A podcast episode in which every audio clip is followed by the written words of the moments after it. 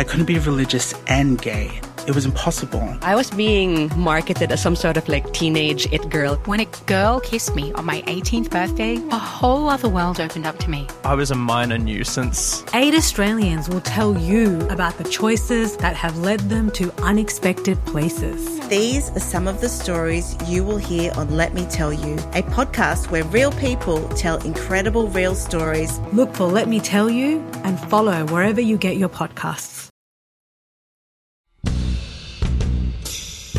I really wanted to see June take Serena down. I think we have been waiting for it.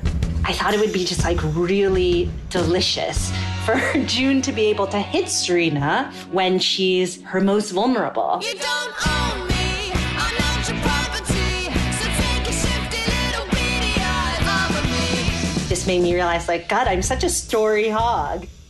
Welcome to Eyes on Gilead, our weekly podcast dedicated to The Handmaid's Tale. There is a lot going on in this show, and we think it helps to talk it out after every episode. I'm Fiona Williams, and I manage our online coverage of movies and TV here at SBS, and I'm joined by my colleagues and fellow resistors Natalie Handley, managing editor of SBS Voices, Hello. Haiti Island, channel manager of SBS On Demand, Hello. and Sana Qadar, host of All in the Mind for ABC Radio National. Hi. Hello. Well, we've got something a little different today. Um, you hopefully have all just listened to our recap of episode seven of season four of The Handmaid's Tale, which is called Home.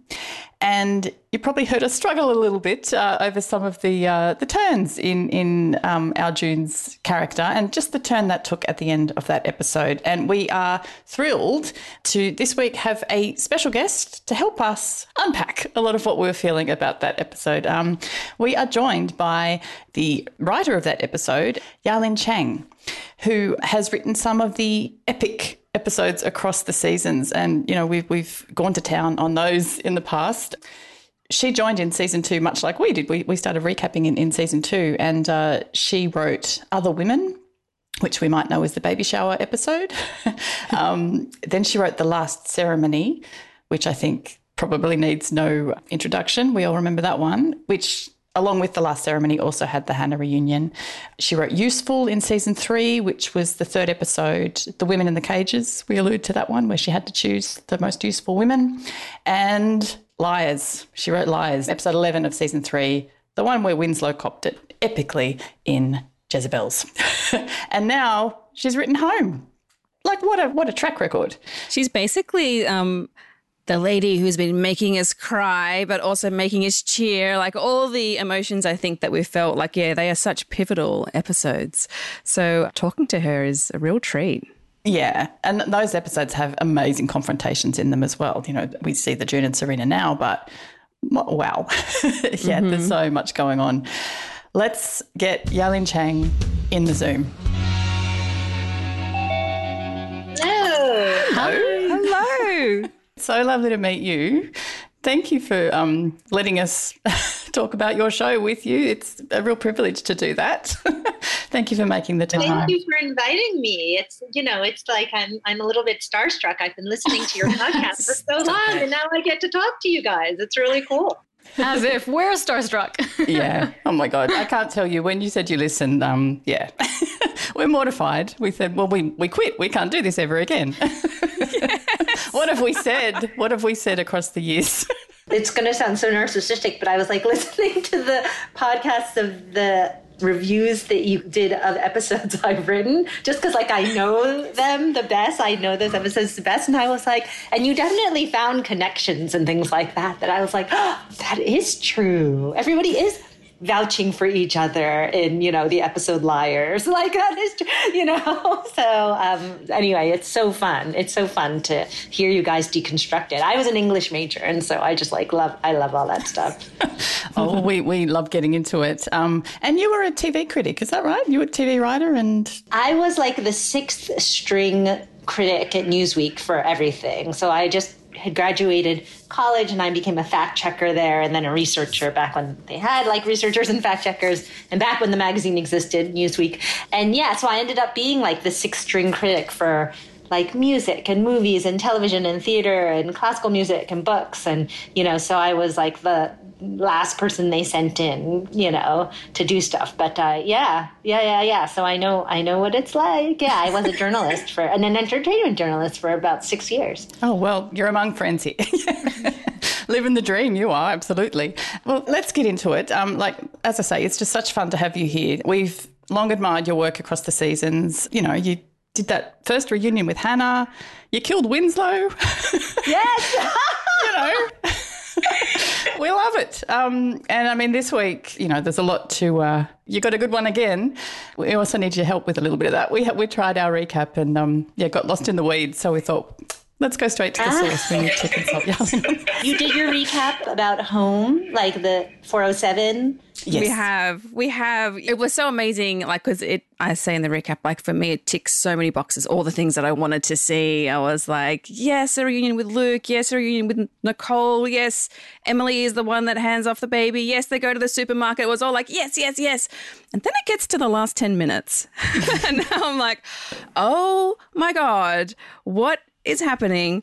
And so, look, my main question, it's not exactly like an intellectual one, but I have to say, we are all so overly emotionally invested in this show that my main question is our hearts are in your hands.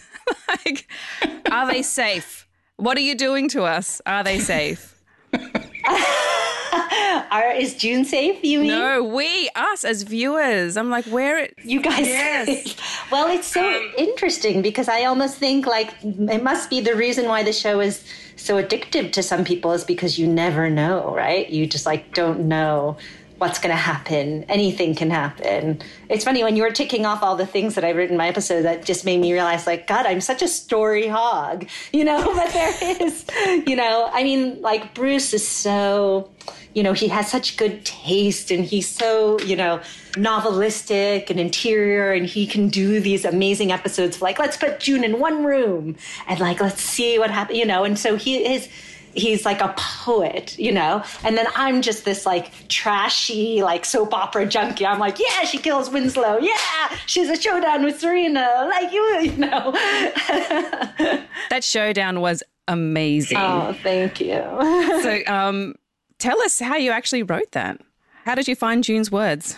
Well, I really wanted to see June take Serena down. I think we have been waiting for it, and I've been waiting for it. And I also, I thought it would be just like really delicious for June to be able to hit Serena when she's her most vulnerable, you know? So, like, I've had three kids, I've been pregnant three times, you know, and it's not even, you know, we're, we're having a fertility crisis actually, but not like at the level of Gilead, you know, but yet. But I know that feeling of like, oh my God, everything about me is just like, I want to make sure the baby survives. I want to make sure the baby survives. And I knew that Serena at this point, especially living in Gilead, seeing a lot of babies not survive and a lot of pregnancies not come to fruition, you know, I knew that she would be really worried about that and thinking like, what can I do? How can I maneuver things so that this baby will survive? I know I'll make a deal with God. I'll redeem myself. I'll like redeem myself for all the bad things I've done. I don't want to be punished.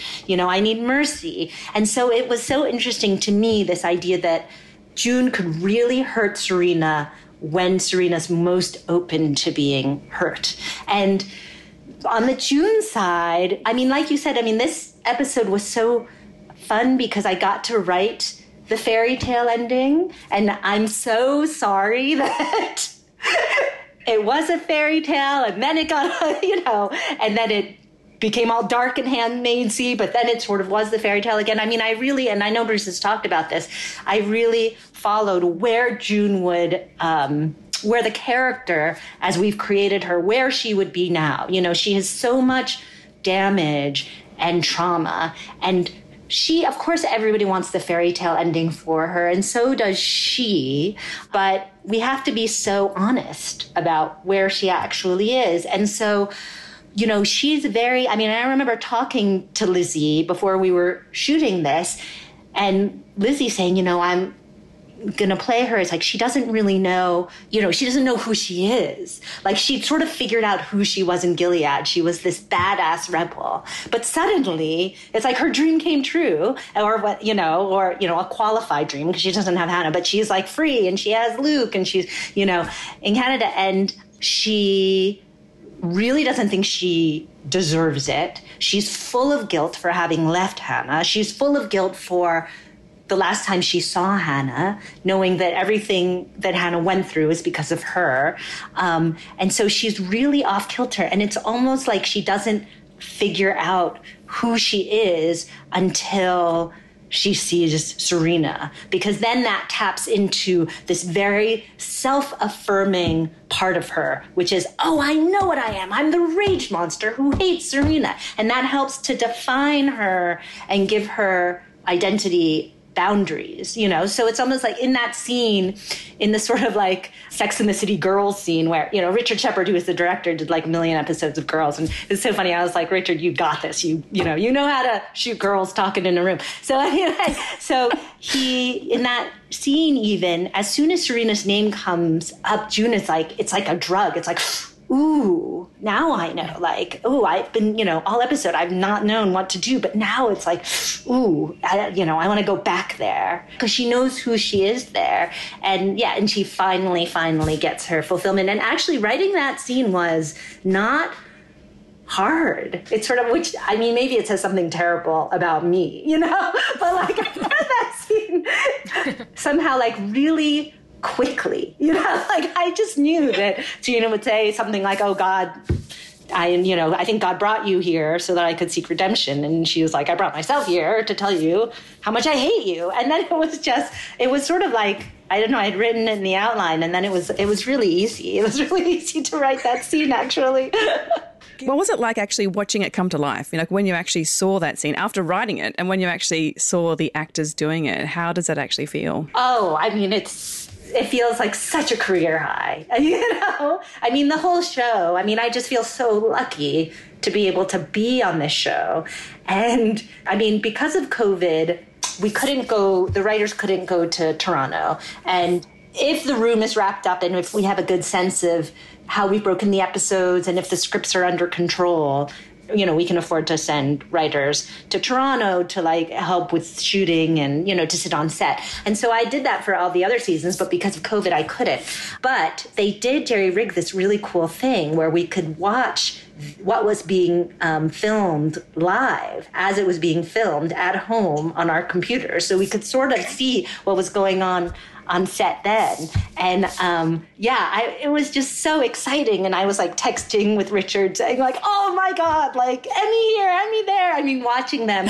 I mean, it is, you know, the what's amazing about the show, and I've been a TV writer for over two decades now, but this show never fails. You write words on a page, and in every single step, it gets elevated, you know? I mean, and I would say that more often than not, when you're working in TV or film, you like write stuff on a page, and then every step of the way, there's like a compromise here and a compromise there, and you can't afford this set, and you can't afford these actors, and this actor isn't interpreting it the way you want, and this director has a totally different idea, um, you know, and like the costumes aren't right or the sets aren't right, or but but what's amazing is that there's so many artists working on this show that like they make they take the script at every level and make it better from costumes to sets to the director to the actors and they just blow your minds with how how amazing they make it you know you know i had watched uh, the end of that scene, that showdown scene, is a callback to one of my favorite scenes in season one, which was Serena saying, you know, yelling at June, Do you understand me? And so I just thought, ooh, like, I think Lizzie might have fun with this. And she told Bruce actually that she did watch that scene before shooting this. And oh my God, did she like blow it out of the water? I mean, it's so, it is. Like so she, she grabs Serena's face, you know, like she really gets in there. It's amazing. I know. it's They both had so much fun. They were both like so excited to do that scene. Well, so much has led to this moment. Like it's, we, we were right in there too. Uh, part of what I love so much about this show is the way that all the across the seasons, all the scenes reference each other and your kind of callbacks that, you know, even here in this one with um, June and Luke on the bed with the Hannah reunion, you know, you're quoting those lines again, like you just mentioned, the, the June and Serena, but it happens every episode and we're just, all the callbacks and the mirroring, we're obsessed with it. But how, how is that to write? Sort of, you know, do you, how do you keep track of all of it? Yeah. Well, um, that scene on the bed, I know that. I mean, OT and June. Oh my God, OT and Lizzie were just incredible. Um, that scene on the bed when June described the reunion, that I had written the reunion of June and Hannah, so I sort of just. I mean, it was maybe a little late, but I just went back and like read my draft and kind of repeated what I had already written. So that also was sort of an easy scene, you know. Um, and normally, like, I think you're not supposed to do that, but I had been so affected by that scene. And I was up in Toronto when we were shooting that June Hannah reunion. And that also was like a massive sort of career high for me to be there on set while they were shooting it and watching Lizzie work, um, you know, at the side of the director, Jeremy Podeswa, who's amazing. And so I don't know, part of me thought like maybe I just wanted to return to that too, you know. But what's so interesting about that scene, and Lizzie said this the first moment we talked about that scene is that she's lying in that scene, you know? She's spinning the fairy tale for Luke and she's all about taking care of him, but she is omitting, you know, what was most devastating to her, which was the last time she saw Hannah. You know, so it, it is very handmaidsy in that it is an intimate connection between the two of them, but it is a very compromised, intimate connection because she is not being wholly truthful. And that feels real, you know. I want to ask a question about Serena. So I I always feel so torn when um, I'm watching Serena, and especially now that she's out of Gilead and and in this very vulnerable space vulnerable space herself. Um, and so I wanted to ask: Is is Serena uh, a, an abuse survivor that is worthy of our empathy, or is my moral compass just completely broken? I love Serena too. I mean, I am so fascinated by her because she is so. Um, it's not that she's like a nice queen, it is that she is so human. Like she is so embodies all the ma- massive flaws of being human. She is like just extremely selfish, you know, and extremely interested in her own goals and can be extremely callous towards others in the service of her own goals you know um, i mean it is so fun it is it's just so fun to write her you know because uh and the way that Yvonne plays her, I have to say, I mean, it's like you can't believe that you feel bad for this woman, right? Like she's done the most horrible things. And yet, Yvonne infuses her with this like vulnerability and this humanity where you almost want good things for her, you know. Um, but it's it's it's just so fun. It's so fun. I mean, I thought about her a lot because um, you know I'd also introduced her mother uh, sort of way back when in season three, and that was so fun because it was like the two of them talking in the kitchen, and we've seen a million moms and daughters talking in the kitchen, and you know in like all sorts of TV shows, you know, I like Sally Field and Brothers and Sisters or whatever, and like million scenes in Parenthood. And so I just like love, I don't know, I sometimes think of this show as like those shows, those sort of like living room domestic dramas with this like huge, horrible twist to it, you know, like the dystopian version of that. Like it's like sort of a comment on that stuff. I don't know. I think Serena is just sort of embodies like the very uh, worst of us, you know. The like, and there are lots of horrible people like her, you know. So there's there's a truth to who she is. She is very fun to watch. I know. and she really, uh, the other thing that is ca- scary about her is that she is very capable of love and friendship, but she really, really loves, you know, she like really loved Nicole. And she, you know, yeah, but I, I get it. I just noted your past tense because I was actually wondering, did she ever actually love Nicole? Does she still love Nicole? And I like that you said loved. That's just my statement. Oh, yeah. so she loved Nicole. Okay, noted. I just wanted to pick up on the realism of Serena and then take that broader. You know, we know Mar- Margaret Atwood, you know, famously drew upon real world events to inform the worst of Gilead. How do you ensure you're staying true to that when writing sort of the characters and, and the plot? But also, does it depress you as you're writing some of this? So it's interesting. I mean, the show is bleak. It's like there are certainly dark aspects to it, but there is a thrill to kind of writing the truth, you know, where you can really feel like you are being honest about the human condition, you know? Like it's so funny because, yes, doing research for the show, we do certainly get some criticism for being too dark. And yet, whenever we do research for the show, we are constantly reading about the Uyghurs in China or, you know, what women in, you know, Muslim countries or India or Africa or like women throughout history and all over the world, what women have gone through is so horrific that we cannot put that on the show. It's like the world is so much more horrible than our show, you know? And what is interesting about the criticism that we get is that, you know, people will say, oh, this is like, I mean, like the stuff that is true, that's really happened to women, we cannot show that on television. And, you know, it's not lost on me that there's something about having these horrible things happen to Americans, to, you know, centrally like a white, blonde, blue eyed American woman, that it feels unbearable, you know.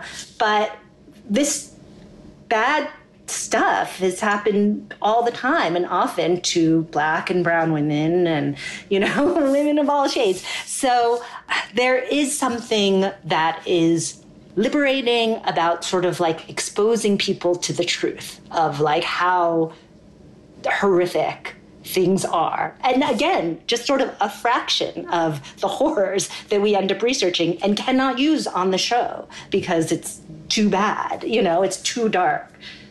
On the research that you do, is that like an ongoing process or do you sort of start the season, do a bit of research, what's happening in the world now, and, and carry forth? Or how, how does that work? How do you incorporate the research into how you write? Well, we have the most amazing UN consultant who actually would be a great interview for you guys, um, named Andy Gatau, who we almost kind of like based Oona on a little bit too. Um, and she is um, both has like worked as a spokesperson for the UN and in different refugee organizations and is a psychologist. And so we always start with her. And then she always you know ends up bringing sort of the most amazing you know like the head of the icc to talk to us and that sort of thing. Um, and so so we usually start with her but we also speak to professors. We also just do like a lot of google research. And I, I feel like in some ways the most affecting scenes are the most sort of uh, specific scenes to real life, you know? So, for example, the um, a scene that Bruce wrote that always affected me, like one of my favorite scenes is in season one when Moira gets out and is in that Canadian refugee center and the guy's like here's a phone card. Here's like a health insurance card. Like that was just so amazing to me you know? So then when I got to write June coming home in uh, you know coming to Canada in this episode you know, I talked to Andy and she told me about how for these sort of VIP witnesses, you know, you would take them and you'd put them in this like gorgeous house or hotel room where you would like treat them so well, you know, and you would debrief them in sort of these like extreme, this extremely comfortable environment. And I just loved that so much because it really does play on the fairy tale nature of this, you know, that this is a dream come true and it is so unbelievable. Like it is so just like world defyingly shocking for her to experience. Like having come from just, you know, Chicago and feeling like shit and being treated terribly to, you know, come to this gorgeous hotel room, come through the lobby, here, whatever you want, have some food, here are flowers. You know, it's just so, here's the, you know, a beautiful, luxurious bathroom. Like it was just so, that compounded with the fact that she feels so much like she doesn't deserve it. Like she is being treated like this hero and she feels like the worst person in the world because of, you know, because of the handmaids who died because of her, because of Hannah. I mean, she just has so much guilt and so much trauma, you know, and so the fact that the outside totally doesn't match at all with what she's feeling internally. Um, it was it was just like such a I don't know, it's an amazing juxtaposition to be able to explore. God, I had no idea that was based on real life scenarios. That's amazing. Yeah, there's actually like a house in DC, a special. I can't remember the name of it, but there's a special house in DC where you bring these, you know, sort of VIP, you know, refugees when you debrief them. Yeah. It also wasn't lost on us when we did the recap that that hotel looked like it would have been at Jezebel's, you know, in Gilead. That you know, all the fancy trimmings. That the lighting was very Jezebel-y. Yeah, that's really interesting. Yeah. And we can't beat around this any longer. The uh, the June and Luke scene. I mean, we need your help. I know. I know. Yeah, yeah. I remember. shades of the last ceremony in that. Oh my Um, god, I know. Well, it was so interesting. Those were two such different circumstances because the last ceremony, I pitched that horrible ceremony rape scene, you know, because I felt like the logical conclusion of what would happen. What Fred and Serena would do after June humiliated them, and the logical con- conclusion of this idea that a woman's body is not her own, and that as the commander and wife, you own her body, that they treat her body like it's theirs. So it's sort of like, oh, it's a funny story about a couple trying to have sex to get the baby out, but it's not. It's like the worst thing, you know? And also, there, I wanted to show that somehow the other ceremonies we had shown were palatable because the handmaid was compliant, but here, because she was pregnant and she was fighting back, it was like the worst scene ever. And I was so interested in the fact that people were so freaked out because I think there's a certain hypocrisy in that because all rapes are horrible all the time. Even if the woman is not fighting back, even if the woman isn't pregnant, rape is rape and it is terrible. And so I felt like, you know what? Let's show you how unpalatable and how terrible rape is, you know? And just because she's fighting back and just because she's pregnant doesn't mean like, oh, now it's horrible, but the other times it's fine, you know? It's mm. fine. And by the way, handmaids are going through that every single month, you know? Mm. And so I'd almost felt like, God, we'd sort of forgotten. We'd sort of forgotten how terrible the ceremony is. Now, in this episode, that difficult scene that was pitched to me in the room and i remember being like i can't be the weird sex writer. I just can't. And they were like but this is what would happen like that was the writers telling me like this makes sense. This is what would happen. And unfortunately they were right. Unfortunately like moira says like nobody comes out of gilead not being effed up about sex, you know? And so the idea that June could leave Gilead and come to Canada and have like loving, gentle, totally healthy sexual relations, that is unrealistic hope, I think. You know, mm-hmm. I think that sex for her, because of her time in Gilead, is naturally going to be infused with issues of power and dominance and violence and non you know and lack of consent. I mean look where she came from you know? So that unfortunately is it is an honest version of what i think that scene would be of what would honestly play out. Because i feel like the alternate wouldn't feel it just wouldn't feel honest. I don't know. Yeah, fair enough. but i'm very sorry and i did not want to write it and I was so mad.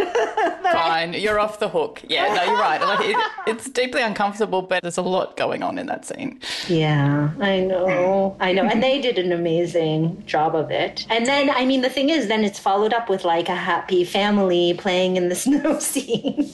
you know, one of the things that I think is really human and true is that like people are really good at lying to themselves. And so, you know, anytime we can infuse that truth into the show, I, uh, is I think that adds to the realism of it. Yeah, I think um, June's actions in this episode are, are so influenced by her trauma, and that the episodes that you write do trauma so nuanced and so effectively. And I wonder what for you is the most challenging part of trauma to, to accurately convey on screen because it's such a, a complex thing. Yeah, you know, it's really, I mean, it's a really good question. You know, I, um, I'm actually like a total, and Bruce has said this too about himself. So it's weird because our room is, our writers are like the sweetest, like the sweetest, most innocent, nicest people. But there's so much television that I can't watch. Like, I can't watch Game of Thrones. I can't watch SVU. I hate horror movies. I can't watch horror movies. Like, there's all this, like, I don't watch like the dark, bleak stuff. I'm too much of a wimp. I'm too much of a wimp. But so it's interesting because there's something about writing it for the show where I can control it. Like it just makes me able to do it. And, and by the way, our show is so much less violent than all these. I mean, our show is like so much less violent and there's so much less, I mean, whatever, of that torture stuff than like 24 or Homeland or Game of Thrones or whatever. But I think that because our show is so I don't know, it's so intimate and personal. It, it, it feels very effective, but just like in terms of the violence that it shows or gore, it's like nowhere near so many other shows, you know. Um, everybody has a certain amount of trauma in their lives, even if it's like, you know, really dumb, superficial trauma, you know, even if it's like, oh my God, I can't find a place to sit in the cafeteria because and nobody wants to be friends with me. You know, it's like everyone experiences a certain amount of it, and then it's just like super heightened in a place like Gilead. But everybody understands the feelings of shame, and everyone understands the feelings of like this bad thing happened to me because it's my fault. You know, like I think that's just part of being human. You know, and so I think everybody can relate to that you know, it's funny, there's this sort of like conventional wisdom with TV writers, definitely, is that like in comedy rooms are the darkest rooms and then like heavy drama rooms are the lightest rooms and that is very true in my experience. Like i worked on an hour long comedy once and it, boy like was it dark you know like there's something about i don't know like maybe writers just have a certain amount of darkness in them and like i've been so happy writing for this show and i think that i channel all my darkness there, you know? So it's like the moms at my kids' school are always like, like they can't believe that I write for the show. They're like, "What's wrong?" Like you see so, and they tell me that like they talk to their friends who don't know me, and they're like, "No, no, no, she's actually like really nice. Like she's actually seems like a nice person." And I think that it's very helpful for me to channel my darkness into my work and then it doesn't come home you know but by the way there are definitely other writers who did not you know who like who who don't want to write that stuff it's very it's very triggering for that's just not how it works for me psychologically you know but there are definitely writers who don't want to do this Fair enough. I wanted to ask, you know, you've talked about um, how you uh, worked as a, a journalist and a critic. How did you get your start writing for TV? How did that pivot happen? Um, I like was just always obsessed with TV growing up. My my parents and sisters and I would always gather around the TV and watch like Alice and Dynasty and Falcon Crest and like learn what America is. And then I got really into in high school. I got really into watching like China Beach and LA Law, and I just thought in thirty something, and I always thought that television was the most amazing thing because it came into your living room every week and you really got to know these characters over a long period of time and you got to see them grow and change. And so I was just always really obsessed with TV. And then when I was in college, I like took a book out of the library that said like how to be a TV writer. and it basically said like write a spec episode of a, you know, show. So I think I wrote a party of five, which was a show I loved. And I then I wrote a Law and Order and then I wrote like a, a pilot about being like a an entertainment journalist in New York. And then um, you know, I think I sent like a million letters to agents and never heard anything back. And I was very I I never crossed that firewall between being like a journalist and then like becoming a TV writer. Like I never pitched myself to like people I was interviewing or anything like that. I always kept the like my journalism and then sort of like my TV writing separate. And then like I met a girl who had met an agent and that agent had passed on her, but I wrote him a letter saying like I want to be a TV writer and he actually ended up signing me and that's how I got my start. Brilliant. That's amazing. And so you joined. Did you join Hand, Handmaids in season two? Is that yes, that's right. Yeah. So what was it? What was it like joining the writers' room when they when they'd already had one season under their belts? It was the whole time it was like, I can't believe I'm here. First of all, I can't believe I'm here. And also, they kept that whole second season, they kept like winning awards. Like every week, they'd win an award. And then they like swept the Emmys. And like, I was just sitting there as a non first season person watching, you know, all these like awards galore and nominations galore, just like be showered upon these like really lovely people. And so, yeah, that whole season was me feeling incredibly like nervous and intimidated and like I don't belong here. And oh my god look at all these like amazing people who are winning all these awards and I'm just like basking in their glory you know? Um, yeah and so that was it was interesting. It was pretty cool How has your role in the writers' room evolved over the last few seasons? Well, you know, um, it's interesting. I mean, I, at this point, I this season I was an executive producer, so I, along with this past season, Eric Tuchman and Kira Snyder, who were on from the first season, we definitely were like you know the senior people in the room under Bruce, and so that means that we try to make Bruce's life easier and like try to take as much off his plate as we can. So often that means um, like running the writer's room so that, you know, so that he doesn't have to be there for the very beginning of a story break, so that we can do a story break without him and then show it to him and get his notes and get him to approve it or disapprove it, you know. Um, it means um, rewriting scripts. Scripts that come in so that he doesn't have to rewrite them. It means turning scripts in ourselves that don't need to be rewritten, you know? And it means, you know, not like, you know, producing the episodes. So this block of six and seven, which was the boat and the, um, the boat and the homecoming. I was super lucky. Richard Shepard directed both, and I was there to produce both episodes. And that requires, you know, um, making a ton of decisions. Especially, I mean, this block was, I think, when we started, it was like it was millions of dollars over with them and the, you know and so it was like figuring out how to wrangle this to the ground you know and rewriting constantly. I mean i don't think i've ever written so many revisions of scripts ever in my life.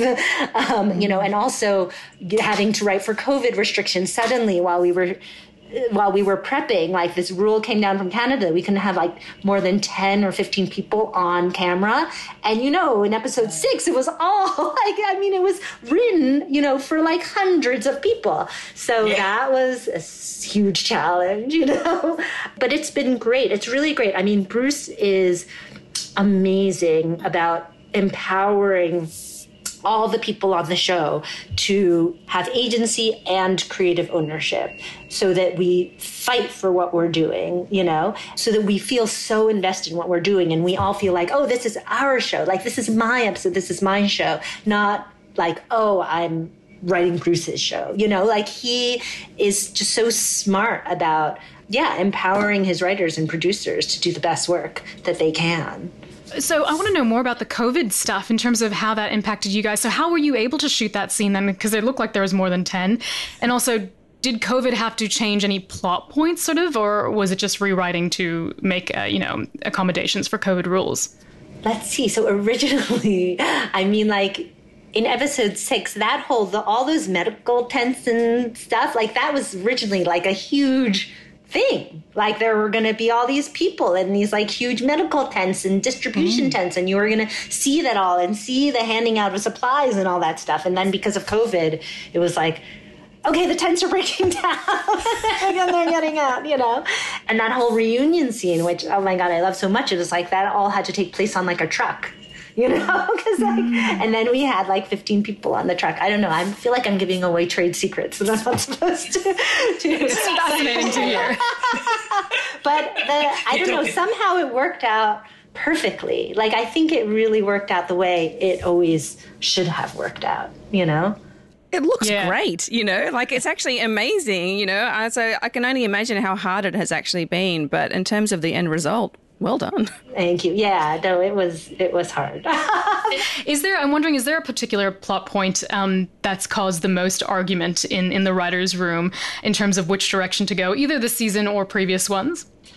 Um, I'm trying to think. You know, our room is so nice. Like it's just the nicest room that I can't even imagine what. You know, Like June not leaving earlier, perhaps. I don't know if that was ever something you guys tussled over.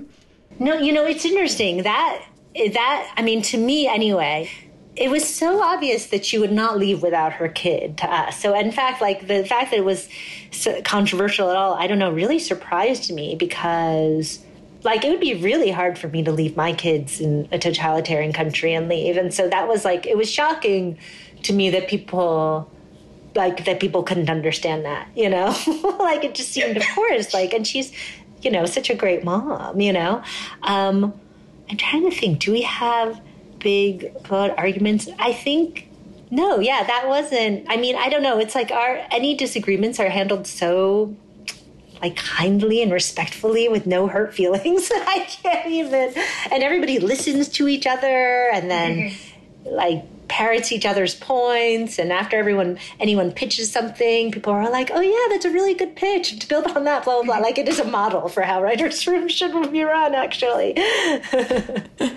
Do you have a a favorite scene that you've written or or a favorite character that you'd love to write?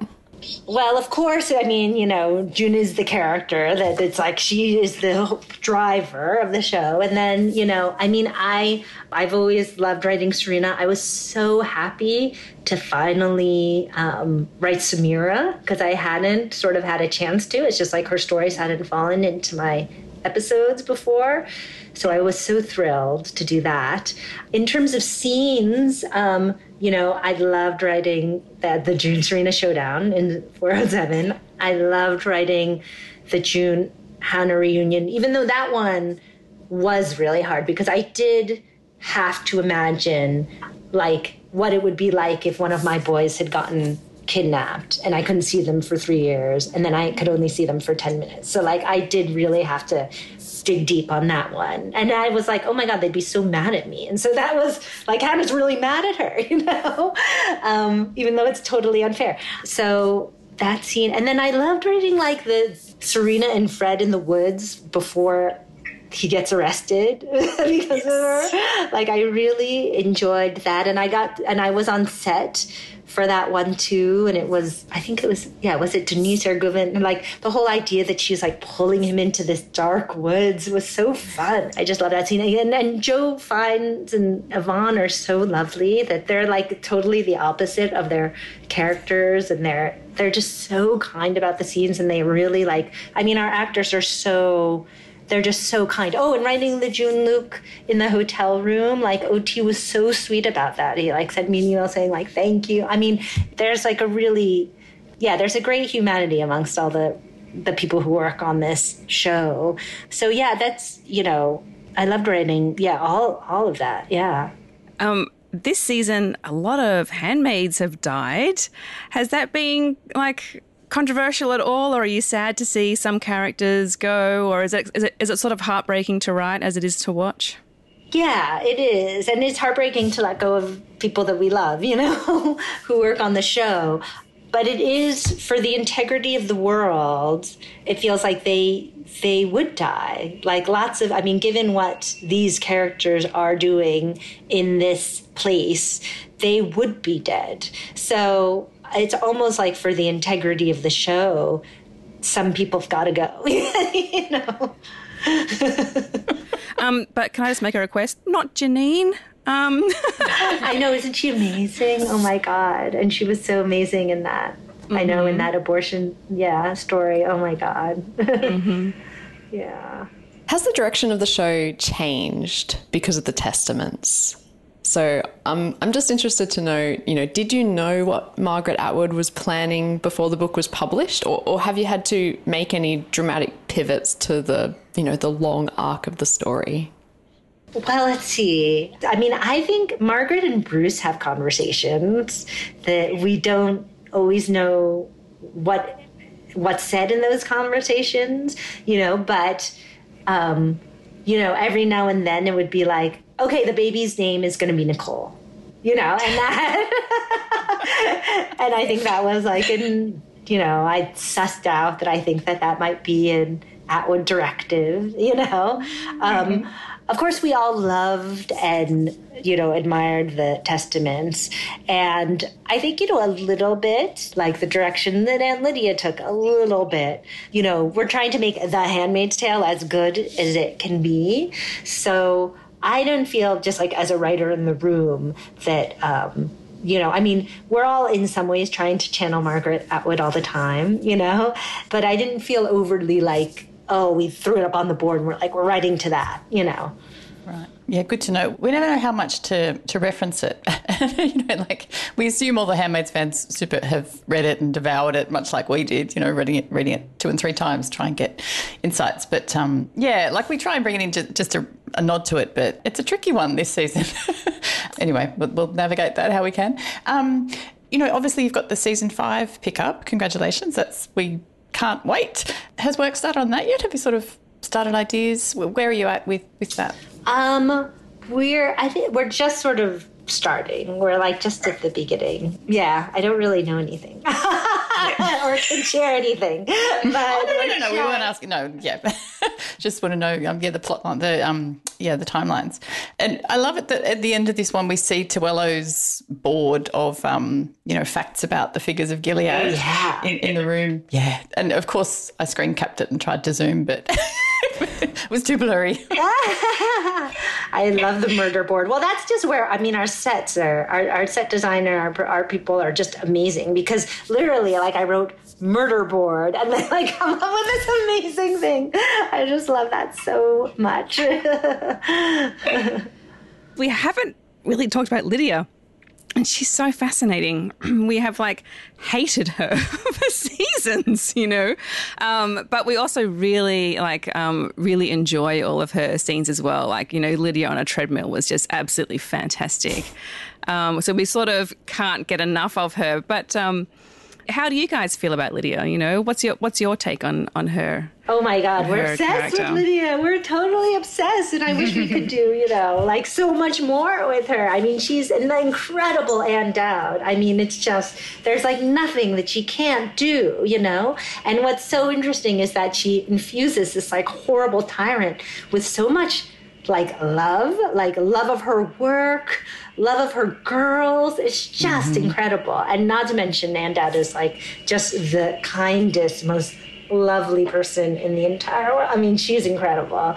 Um, so, yes, we are all obsessed with Aunt Lydia. And, you know, there's just sort of such an embarrassment of riches, you know, and it's like, oh my God, it took us this long to do a Janine flashback, but you know, by the way, beautifully written by Jacey Heldrich, um, who used to be a researcher, who's now a, an amazing writer um, on the show. So, I mean, it is, it's, it's truly an embarrassment of riches, you know. And like, does Ann Dowd and Duet and Lady deserve an entire show to herself? Yes, you know.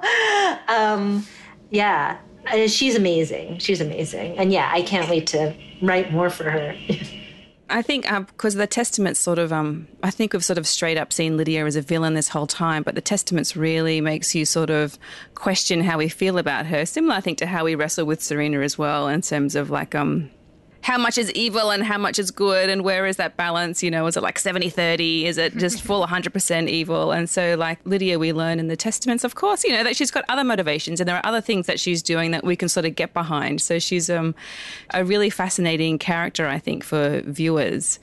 So, I can imagine that you must wrestle with that as well. Yeah, I mean, I think she's a survivor and Serena's a survivor. And one of the things that's true about the show is like, look, if we all lived in North Korea, God knows what we would be doing. You know, it's unfortunately, you know, just in terms of people's capacity for evil or good, or like if they're born evil or good, like that, that, that you just, you're so sensitive and vulnerable to your environment. And in a toxic environment, you can become an entirely different person. You know, if you're surrounded by toxicity, you're by, you know, or surrounded by, you know, like terrible people, or if you feel like you're constantly under threat, you know, I think that you you'd be surprised at what you're capable of, you know?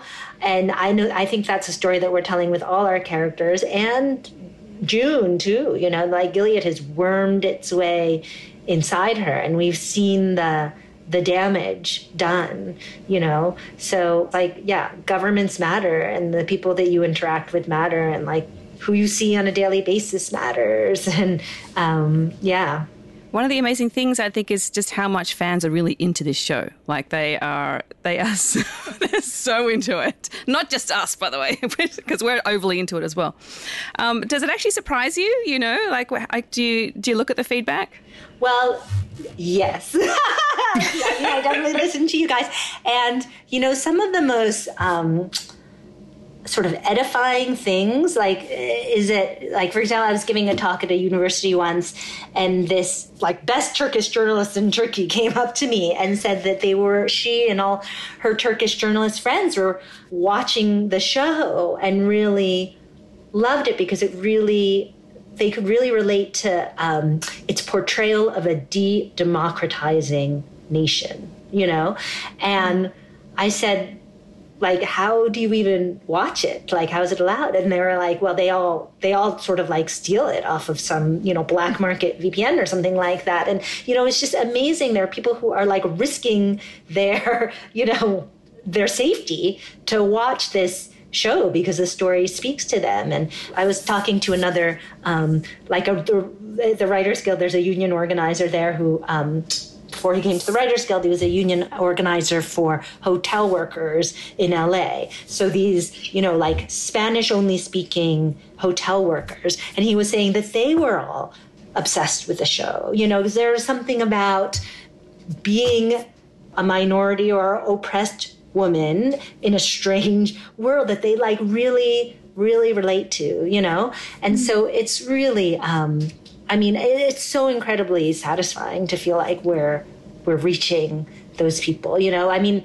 every now and then well Jacey actually who i mentioned like sent me some reddit threads after the the episode with Janine's abortion flashback and reading through these threads, you know, a lot of them were like, "This is so triggering for me." Like a lot of them had tried to get abortions. Like I mean, the there's there are a lot of women who in fundamentalist Christian societies who really relate to it, who you know on these Reddit threads about the show talk about their lives, and again, it's like stuff that is too horrific to put on the show. You know, like the number of women who've dealt with sexual assault or been, you know, had their sexual agency compromised in some way or other. You know, it's that's amazing. And I mean, I don't know this season in particular. I feel like I've just seen more.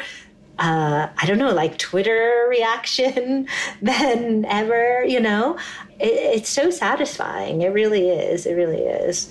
Does it add pressure, or do you feel like there's more of a responsibility? Does it does it get into your head in some ways? Um, I think we do feel a responsibility for sure. Yeah, yeah. I mean, we take what we do pretty seriously. And I mean, we don't want to disappoint our fans. Our fans are like the best people in the world. you know, I think that we are always guided by not what people would think and not what the reaction might be, but we're always guided by, yeah, what would it's a bit of a cliche and like people say this on other shows but on our show it is so true like what would really happen what would really happen when june gets to canada and reunites with people how will she really feel what will really happen with her the first day that she's goes to a supermarket you know i mean i remember my older sister went to visit communist china in the 80s, you know. And I remember when she came back, she spent a summer there. When she came back, she had this like unbelievable experience walking into an American supermarket for the first time, you know. So it was like when this story came, you know, and it was just the culture shock of it was like unbelievable. So as soon as I knew I was doing this episode, I was like, I'm doing her first time at the supermarket, you know, and you know, and like the callbacks to loaves and fishes and all that, you know, it's that's just an example of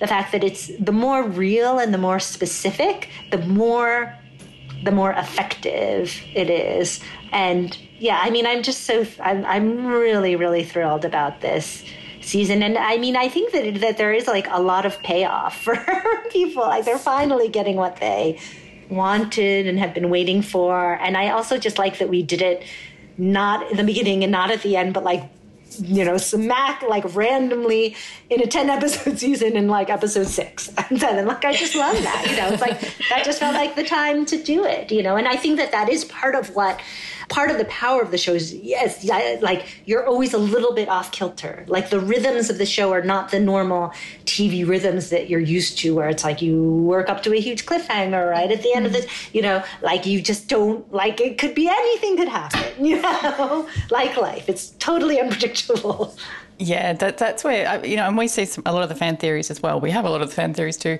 Um, yeah, we struggle with being used to how network TV particularly builds us and builds to a climax. And we're just like, no, we have to unlearn everything that um, Prestige TV's taught us. Yes, so thank you for helping us on that journey. Yeah. and yeah, you're, you're making us, this season that you mentioned, you know, I think we're all feeling it more as well. I mean, you know, you had us crying last week. yeah, you did. oh, I'm so glad. I'm so glad. I don't know. I really want to make people cry. It's so funny. Comedy writers are like, they love it when people laugh. They get people to laugh. I'm like, I want to make them cry. It's great. well, you did in spades. Oh, um, good. look, thank you so much. We, we could talk to you all day. Um, maybe we'll keep you on speed dial if we need some. We'd love to have you back anytime. Oh my God, it's so fun to talk to you guys. Call me anytime. This is so fun. I love talking about the show. oh, we love it. Thank you so much. It, it's such a thrill. Yeah, it's so fun to talk to you. Seriously, call me anytime. Thank Oh, you. you're amazing. Thank Thank you. you. very, very much. It was a real thrill. Can't wait to see the next few episodes. I'm a little bit frightened, but you also can't wait. Yeah. Stay frightened.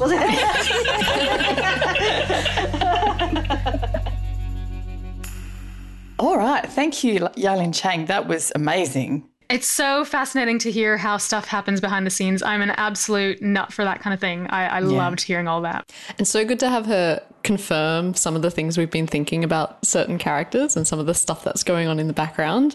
I'm glad I'm not completely off with Serena. Your moral compass remains intact, Katie. You're good. Phew. but like yeah all of those insights like, uh, especially what she was saying about that confrontation between serena and and june and sort of getting an insight into what's going on in, in june's brain because that relationship is so fascinating it's been fascinating the whole time in the show hasn't it like how their lives intersect and how sometimes they're at odds with each other sometimes they've worked together the way that they work together with like baby with like baby Nicole and now how they're at odds again. It's just so fascinating. So getting her insights into how she gets inside June's brain for those moments was great. Yeah, absolutely. And look, that that um yeah helps us on our way as we approach episode eight of season Oh my four. goodness. Because what you just said was so true that like you could totally see that June leaving Gilead and arriving in Canada. That could have been a season finale, you know? Yeah. Mm. And it isn't. We still have a few episodes to go. And I'm like, oh my God, what is going to happen? Yeah, well, we had that with her episode, um, The Last Ceremony, because that had the false labour. And we thought, you know, we had this conversation back then as well, sort of like, oh my God, you think they're going to have the, she thinks she's going to have the baby a couple of eps before the finale? Yeah, they're really messing with our, our expectations. yeah, which is really for the best. We would never want this to be predictable. But Fiona, you had, um, if we can do a little bit of speculation, you had an idea of what the finale would contain, which has got my mind whirring. Not that I've got any answers, but do you want to talk about that? Uh, yeah, well, we, we had a little conversation off mic, but yeah, speculating about what this finale might be because now we're up to episode eight. But I was just thinking, like, all of the finales to date have centered around kids. So, you know, first season it was she's pregnant. Second season it was Nicole got out. Third season it was a plane load of kids getting out. Yeah, I just think it's they're always around the kids. So is that is that a trend that might continue in season four? Mm, that's interesting. Nicole or Hannah or Serena's child. I worry about Hannah's safety in Canada now that um, Gilead's going to realize June's out and, you know, she's going to raise hell in Canada. So who Mm. knows? But there's also a little Waterford now. Oh my God, the way that sounds. I know. it was uncomfortable saying it, but yeah. Well, not if June has her way and her, you know, prediction bears out in terms of mm. it not surviving. My goodness. Well, yeah, well, I like what Yahlin just said about how it was a kind of a, a reminder that that fertility is is such an issue in Gilead that even though you might be able to get pregnant, can you actually stay pregnant? You know, and so that it is. They haven't, you know, Canada hasn't solved the fertility crisis, so nothing is for certain. So, um, yeah, I wonder what's wonder what's going to happen. Well, who knows? but we are here to find out. We are in for the long haul. Thank you. That that was a that was a great one. Um, thank you for listening. We hope that helped just broadly across uh, with your understanding of this series. Um, I don't have a joke about where we're off to, but anyway. Yeah, we're, we're off to write um, fan fiction spec scripts for The Handmaid's Tale. nice one. Um, I'd like to thank my co-hosts uh, Haiti Island, Sana Qadar, Natalie Hambley, and our special guest Yahlin Chang. That was fantastic. And thank you for listening. We love to uh, we love that you choose to watch this season along with us, and we love to know what you think. So reach out on Twitter. You can find me there at anything but Fifi. Natalie, where can we find you? At Natalie Hambley. Sana, where can we find you? At Sana underscore Qadar. And Haiti? At Haiti Island. And while you're there, use the hashtag Eyes on Gilead so we can find your tweets. Also, while you're here, why not leave some feedback and give us a rating on your favourite podcast app? It helps other people to find the show. We will be back to recap episode 8 when it drops. And new episodes of The Handmaid's Tale season 4 premiere every Wednesday on SBS On Demand and Thursday on SBS. And if you're watching on television, they premiere at 9:30 p.m. And if you speak other languages or if you know someone who does, SBS On Demand is also subtitling the series in simplified Chinese and Arabic. Eyes on Gilead is produced by me, Fiona Williams, and edited and mixed by Jeremy Wilmot. Until next time, don't let the bastards grind you down.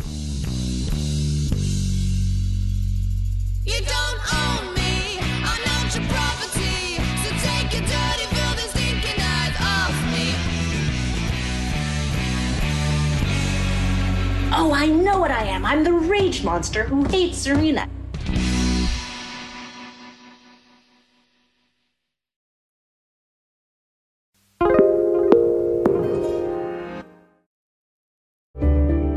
Need a few minutes to reset?